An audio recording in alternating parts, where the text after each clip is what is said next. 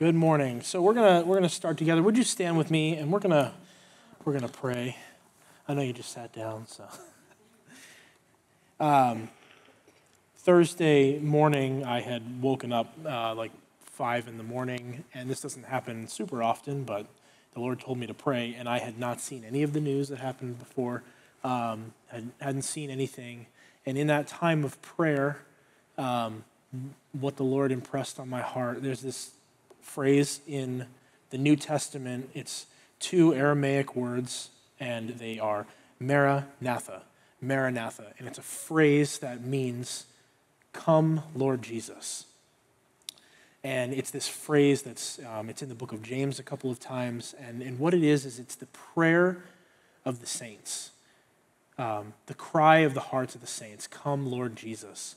And in situations and days like we find ourselves in, um, what we need is Jesus. It's what we need. We need Jesus. Um, and so, if you would join with me, we're simply going to say this together and then have a moment of silence for uh, the events that happened this week. Um, Maranatha, come, Lord Jesus. If you'd join with me. Maranatha, come, Lord Jesus. We'll do it again all together. Maranatha, come, Lord Jesus.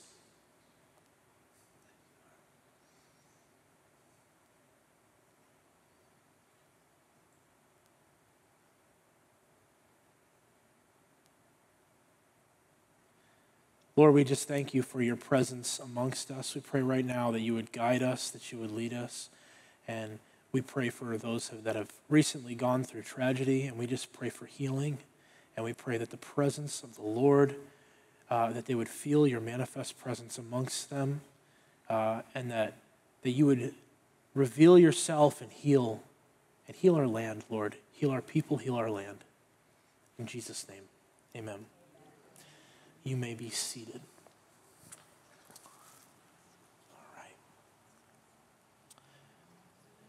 So, if you were here at the beginning of October, I preached a sermon called uh, A Holy Knowing. And um, for those of you who were not here, that, um, that sermon, if I was to sum it up, it would be knowing God is the reward, right? We need to know Him. It is the reward for our lives, right?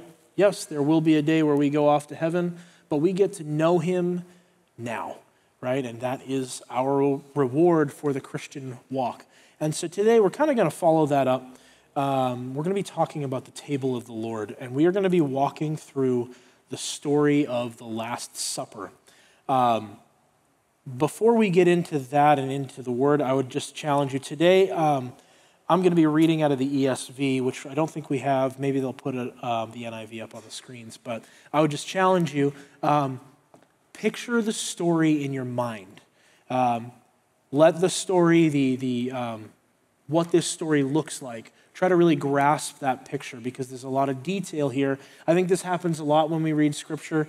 There's some portions of Scripture that are so packed with meaning. Um, like you, you read the Old Testament in the book of Kings and Chronicles and Samuel, and it could say, uh, and a battle happened and 20,000 people died. Okay, that's a, that's a huge war, right? But that's that's, uh, that, that can be encapsulated in five words in Scripture, right? And, and so I, I would just challenge you today, even more than reading it yourself, just try to picture this as I read it. So today we're going to walk through the narrative of the Last Supper from a few different perspectives.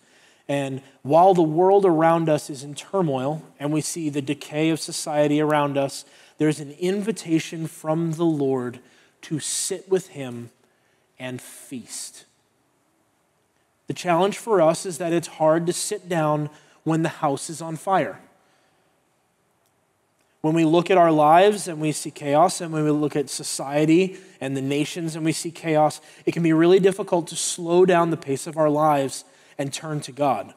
I don't know about for you, but for me, if, the, if I'm crying about anything, it's very difficult for me to eat. I don't want to eat and cry at the same time. It feels strange, right? And I feel like that's the the same spiritual tension that we find ourselves in is when the world is in chaos, what we need is to sit with Jesus and to feast at his table, knowing that he actually has prepared a table for us to feast. And many times we're so caught up in the things that are going on around us, rightfully so, but we're so caught up in those things that we don't receive from the Lord what He's intended to give. What I'm going to get uh, at today is that the answer to our issues daily, corporately, as a nation, they're all wrapped up in feasting with the Lord. The war of the believer is to sit down like David in the presence of his enemies. What did he say? Psalms 23, verse 5 You prepare a table for me in the presence of my enemies. That's a weird place for a table to be, is in the midst of a battlefield. And that's kind of the point. And so we're going we're gonna dig into the word here. Um, this is Luke 22, and we're going to start in verse 7.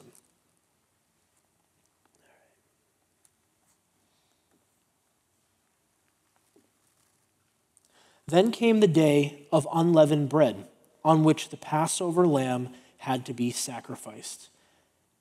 So, this is the third Passover that the, these disciples have walked with Jesus for. They've done two others with him, and this is the final one, although they do not know that yet. So, then came the day of unleavened bread on which the Passover lamb had to be sacrificed. So, Jesus sent Peter and John saying, Go and prepare the Passover for us that we may eat it. They said to him, Where will you have us prepare it? He said to them, Behold, when you've entered the city, a man carrying a jar of water will meet you. Follow him into the house that he enters, and tell the master of the house, The teacher says to you, Where is the guest room where I may eat the Passover with my disciples? And when he and he will show you a large upper room furnished.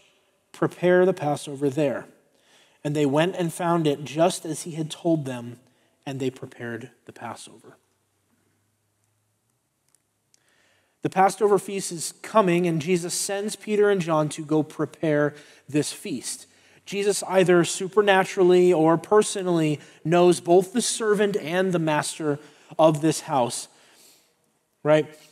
So Peter and John go and they find this man just as Jesus said, and they begin to prepare this feast. So I want you to picture this for a second is they're, they're obedient to Jesus. They do everything he says. And so they, they take off and they go into a city and they're looking for what? They're looking for a man carrying a jar of water. Not super descriptive, right? Um, but as things mostly go with, uh, always go with Jesus, is when he tells you something will happen, it will happen. And so they obey and they go and they find this person. They've walked through the gate and they, they see a man, a servant, carrying a jar of water. And then they follow him and they talk to the master of the house. And, and the assumption here, it's not explicitly stated, but the assumption is um, Jesus somehow knows the master of this house and knows that he can use this guy's upper room. And so Peter and John, they gather all the supplies. Right? Passover is not just a dinner. Passover is the celebration of the Exodus. And this is a feast day, it's a celebration, but it's a holy and sacred celebration. And so they bring all the supplies that they need up the stairs into this upper room and they begin to set a table. And this is an important day, and they want to be obedient disciples and they want to do the, the best that they can. And so you can imagine these two carrying plates and cups and bread and wine and meats and utensils and herbs and spices. And they set this table, they set it with intention. They do it to the best of their ability.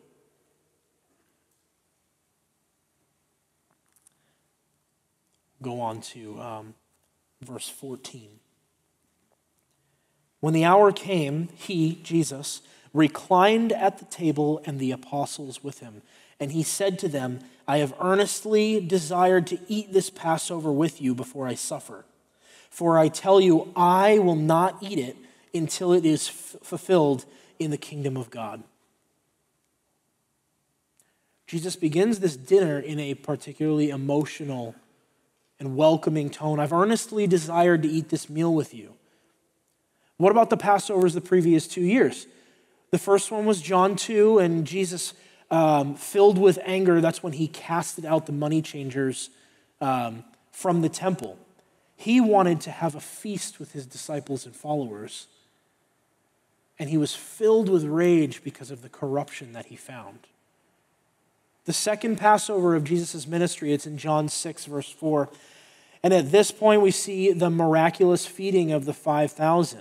And we can picture Jesus at both of these celebrations looking towards what is coming and trying to point his people towards the future plans of God. So he's sitting there at, the, at this feeding of the 5,000 a year before. I want to feast with my people, I want to feed them. This is what I want. And that's that's the first two Passovers. So we get to this one, and Jesus says something very interesting, and this is different for them. I've earnestly desired to eat this Passover with you, but I will not eat it until it's fulfilled in the kingdom of God. So already the, the, the tone of this is okay, wait a sec, this is different than before. This is not like the other Passovers we've experienced. This is an important day. I do want to note, too, actually, no, we'll get to that in a second. So they feasted with him twice, but this year Jesus does not take up bread for himself or any other part of the meal. Why? The symbolism of the act of what Passover signifies has not been fulfilled in the kingdom of God. Passover is the celebration of the Exodus, right? And, and what is what happened there? If you go back, um, slaughtered the lamb, and the blood on the doorposts, right? And then the angel of the Lord comes by and, and kills all of the firstborn, but those who were whose entry to their home was covered by the blood of the lamb, they were spared. They were spared. And what Jesus is saying is when this is fulfilled in the kingdom of God through my life as the lamb, then I will eat with you and feast with you.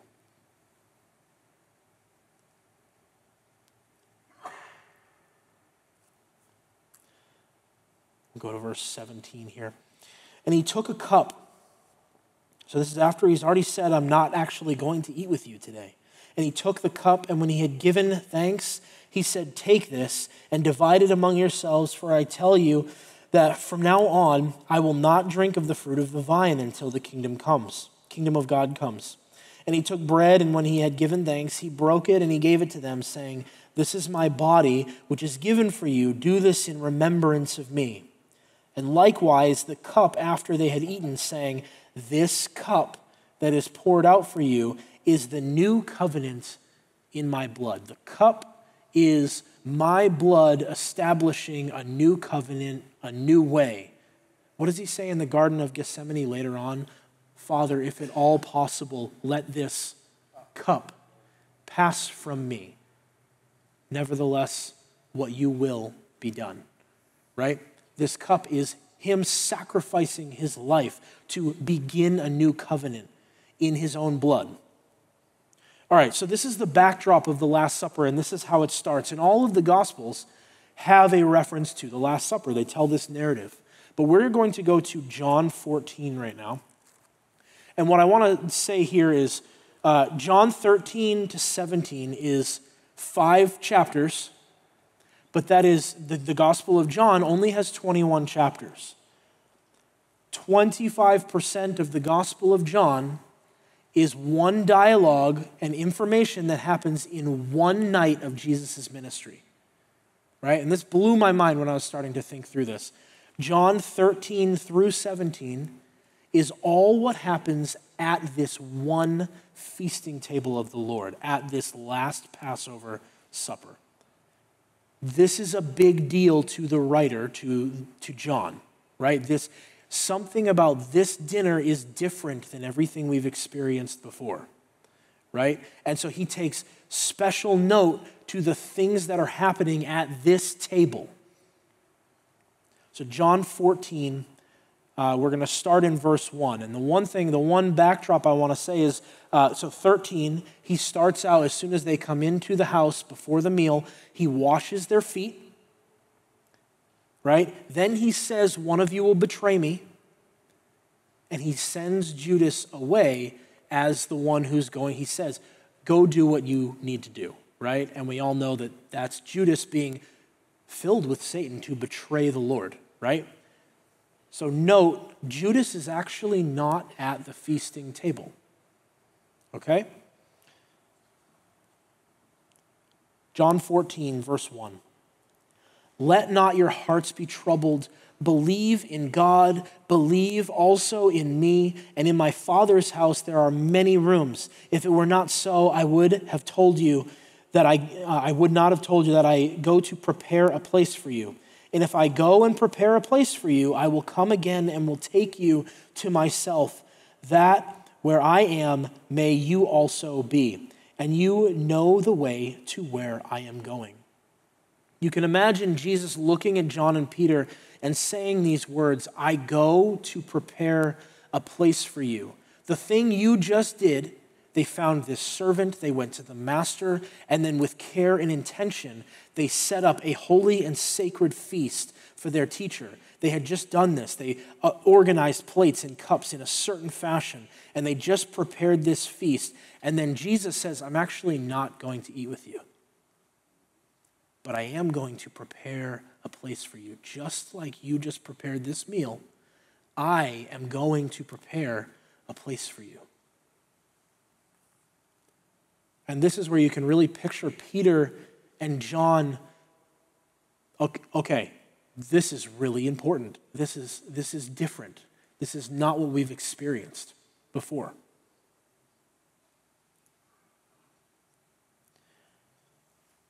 This passage of scripture, John 13 to 17, is like a zoom in to this one night. Many times in scripture, like I said before, we get um, one sentence that might describe a year or a whole king's reign. And here we get something very, very different. And so, as homework, you're getting homework today. Uh, your homework is John 13 to 17. Um, John knew that this was the most important night of Jesus' ministry. This one night with the disciples. This passage of scripture is him remembering and writing down every detail he could about the conversation right before Jesus' betrayal. Okay? This is what is. So, what I'm going to do now is instead of reading you five chapters, because that will take a long time, what I'm going to do is I'm just going to highlight a couple of things that happen within this span of Scripture so you can get an idea of what's important to Jesus and what's actually happening at the feasting table of the Lord. So, first, Jesus, what did we say earlier? He washed the disciples' feet. The very first thing is he sets the example for service. He gets down on his hands and knees with a bowl of water and a towel, and he scrubs dirty feet, the Messiah himself, scrubbing dirty feet. And then he says, if you're going to lead in my kingdom, this is how you'll treat each other, right? Then what else happens at the Lord's table? Betrayal. Well, what's interesting about betrayal is it doesn't happen with people you're not intimately connected with, right? The table of the Lord is an intimate place where that could even happen right? There, there's so much intimacy at the Lord's table. Then he moves on to encapsulating teaching. Love one another. If you, if you listen to anything I said, love one another. And if you do that, people will know that you belong to me. They'll know you're my disciple if you love one another. Then he prophesies Peter's denial. Uh, what do you mean, Lord, you're going away? I would die for you. No, you will one day, but not, not now you're going to deny me. That's sad, but we, we need Jesus to speak to our future.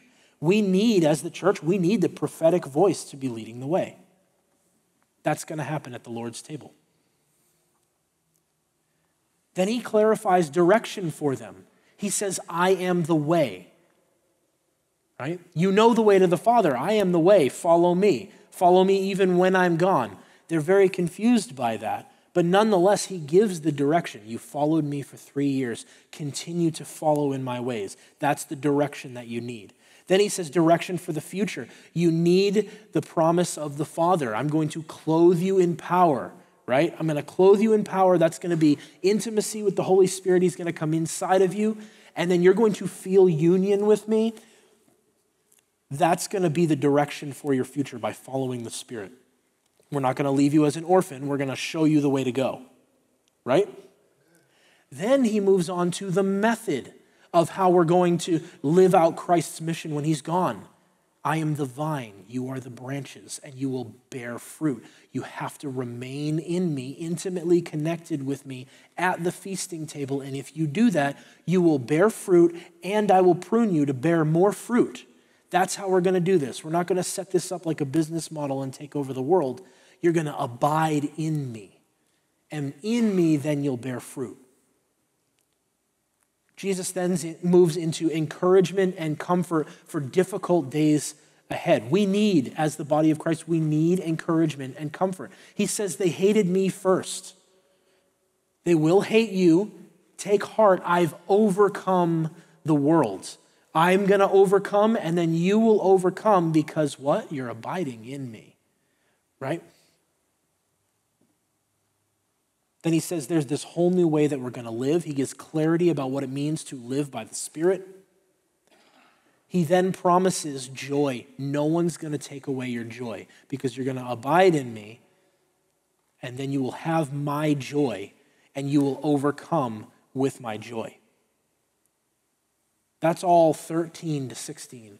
And then they, this narrative ends with the high priestly prayer. And like, what a better image if you can imagine this. Jesus has just taught them all of this stuff. He's just dumped out everything he had in teaching at this table where they're eating and they're just all intently listening. And then Jesus himself, in full communion with God, begins to pray and talk with God.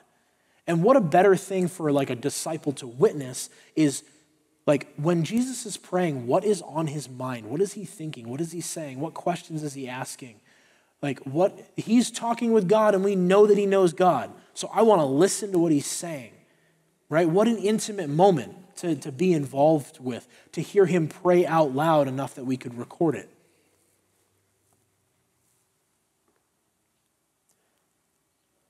All of these things happened at what? At the feasting table of the Lord. So let's go back to Judas for a second. Judas had been with Jesus for three years of ministry.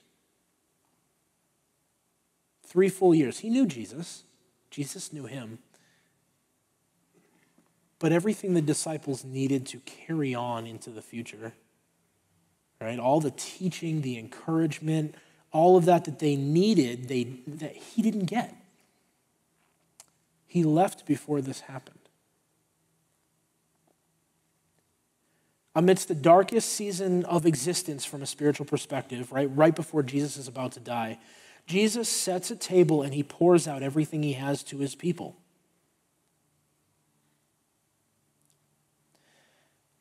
What's interesting is Jesus says, I'm not going to eat with you until the Passover has been fulfilled in the kingdom of God. And then what we see at the end of Luke and the end of the Gospel of John, it's not a Passover meal, but both of them are very intent on making sure the reader understands they're ending with Jesus eating with his people. He said, I'm going to eat with you when this is fulfilled. He dies, he's resurrected, and both of them have a different narrative on him eating with his disciples. You don't have to turn there, but I'm going to turn there really quick. Is uh, the first one is Luke 24.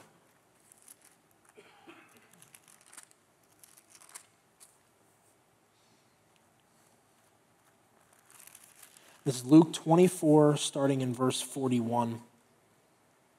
So, this is after he's died, been resurrected. He's already appeared to a few people a few times. And then in this encounter, starting in verse 41, while they still disbelieved for joy and were marveling, he said to them, Have you anything to eat? And they gave him a piece of broiled fish, and he took it and he ate it before them. Then he said to them, These are my words which I spoke to you while I was with you, that everything written about me in the law of Moses and the prophets and the Psalms must be fulfilled. Then he what? He opened their minds to understand the scriptures. and said to them, Thus it's written that the Christ should suffer and on the third day rise from the dead, and that repentance and forgiveness of sin should be proclaimed in his name to all nations. He dies, he's resurrected, and then he eats with them, and that's when they understand what he meant at the table of the Lord before. It was all confusion for his death until this moment where they are awakened to understand that this was God's plan. This is how it's going to happen. He was going to fulfill this death and resurrection in the kingdom of God, be the Passover lamb, right? And then now they're starting to see that. John ends with eating as well, right? And so this is in John 21. I'm not going to read it. It's John 21, 9 to 14, where he's, he's died, he's resurrected. There's been encounters with him a few different times with different people. And then the, the disciples are fishing in a boat, and they haven't caught anything, again, because they're not very good at it, apparently. Uh, but he says a familiar thing to them cast on the other side. And then they bring in 153 fish. And then what does he do? He has breakfast with them on the beach. I earnestly desired to eat with you, right? That's that's the tone of this, is that there is this feasting table with the Lord where he wants this intimate place with us where we can know him and we can learn from him and he can pour out everything he has for us and we can receive from him and we can place all our questions on that feasting table and he'll speak back to it, right?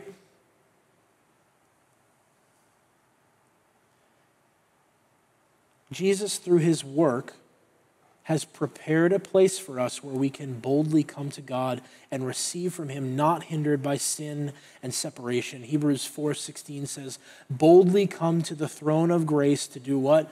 To receive from him." Boldly come to the throne to receive from him. The call for us is to sit at the table of the Lord. But the world is falling apart. Sit at my table. Learn from me. The world is misrepresenting you and destroying our societies. Sit at the table and feast with me. Learn from me, hear me, be challenged by me. Bring your questions and I will answer them. There's wars and rumors of wars. There's fear everywhere. Sit at the table with me and learn from me. Just like David says, I'm preparing a table for you in the presence of your enemies, in this valley, in the battlefield. A battlefield is a strange place for a table to be. It doesn't feel natural to turn to Jesus when we've got all the chaos that this world has, right? And, and we know, like, this is going to continue, the chaos of the world. It will continue, right? Until the Lord comes back. And the calling for us is what the disciples did at that Last Supper. What John did as he penned this. Sit and learn from me in this intimate place at the feasting table. We're going to have the, uh, the band come back up um, in a minute. Um, and we're also going to do something interesting today. Um, I've done this before, and I feel like it's really important. We're going to do a, a contemplative prayer exercise. Um, it's an ancient church practice, it's older than your written Bible. And, um, and we're going to do that today. I feel like it's uh, important to be sowing into the spiritual disciplines, right? And um, so before we do that, I, I, was thinking this week as I was preparing, I don't know if any of you remember the old, well, it's not that old, but the Robin Williams movie Hook. Does anybody remember this movie? Where he, where he's Peter Pan, except he's 45 years old, so it's weird that he's Peter Pan, right? And in this movie, he's learning to live with the lost boys, right? Like they've got a strange way to live. Everything about them is weird and he doesn't get it. And he's a businessman in his 40s. And so he's trying to like reframe his mind uh, to be a lost boy again because he is Peter Pan. And there's this one moment where they sit down to feast at a table. And he sits down and he's like, there's, there's nothing here. And all of the lost boys are like, oh, this is amazing. This is a perfect feast. Look, everything we need. And he's looking at this like he doesn't see anything. The table's completely empty with a bunch of boys sitting around it. And oh, just believe, Peter, is the, the tone of the conversation. Just believe, and then it will be there. And then as, as soon as like he has his moment, and then all of a sudden the table is filled with food, and this giant food fight breaks out. And it's amazing. Great movie. Right? But I think for us, we know that with Jesus is where we need to be. We know that He has what we need. But sometimes we read and we pray and we come to church and we try to do the things that we know we need to do and we feel like, man, maybe nothing happened.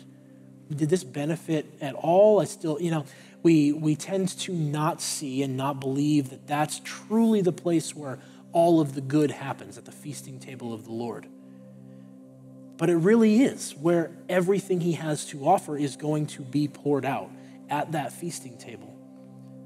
I'm going to steal something from Bill Johnson because I love it so much, but um, he's said this many times, and he says, I don't know what I had for breakfast three weeks ago, but I do know that it nourished me.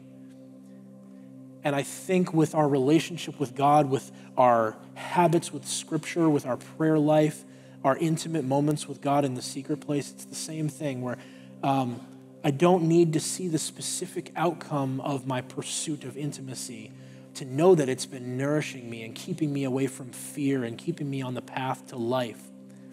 Right? Our challenge today is to be a people that sit and feast at the table. You've seen what, what's going on in the world. We experience this in real time. Just last week, we're talking about war in Israel, and this week, we're talking about a tragedy in our own home. And Jesus is saying to us, Feast with me. This same thing has been happening for thousands of years, right? The church, when they're being persecuted by Rome and they're fleeing to every country and they're being led to slaughter, right? And plagues throughout medieval times and the Holocaust. Where is God? He's at the feasting table. He's at this place where you can intimately know and experience Him. And it does not mean that all these things around us are going to disappear, they're going to be there, but you will have peace and clarity and the power of the Holy Spirit amidst the world's chaos, amidst the, the house that's on fire. Amen. Thank you, Francis. If you'd stand with me, we're gonna we're gonna do a little prayer exercise.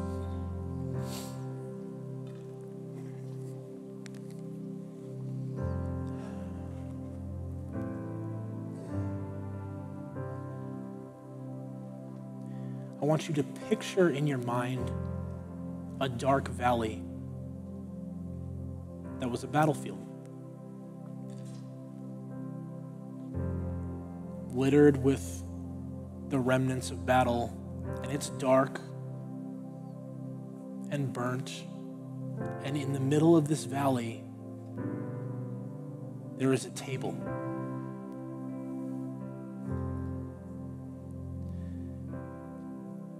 You approach the table, and Jesus is standing there and he invites you to sit.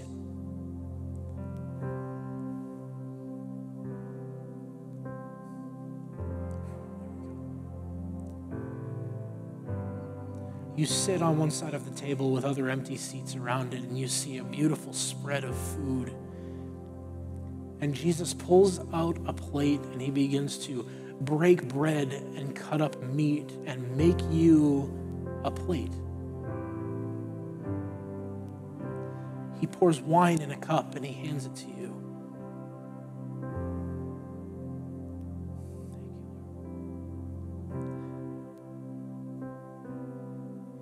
And my question for you that I would ask you to ponder in this moment without leaving that image what have you needed from Christ that He's desired to give you, and you just haven't sat there with Him to receive it?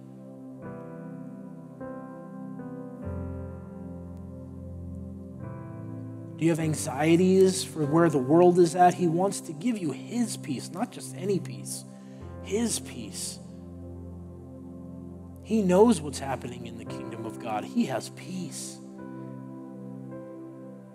Did you need His joy? You think everything is going to crumble into dust, and He's saying, My kingdom is growing, and I couldn't be more happy about it. Clarity and wisdom, have you been seeking Him for it and just not been able to receive it? Without leaving that moment too quick, sit there at this table. And what I want to say is, Jesus is more willing to give everything that he has and pour out to you um, everything than we thought he was. He's, he's more willing to do that than we thought. He wants to give you the things that you need. He's taken up that burden for himself to be the one that would be your provider, to be your clarity to be your direction, to be your Savior, to be your comforter and encourager, to be your joy.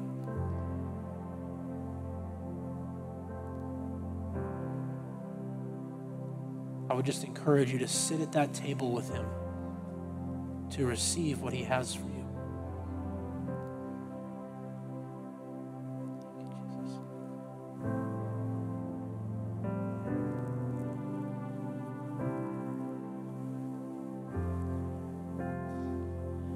Jesus, thank you that amidst all of the chaos of the world and the things that we have seen and the things that will continue to happen within our, our lifetime, that you have gone to prepare this place for us.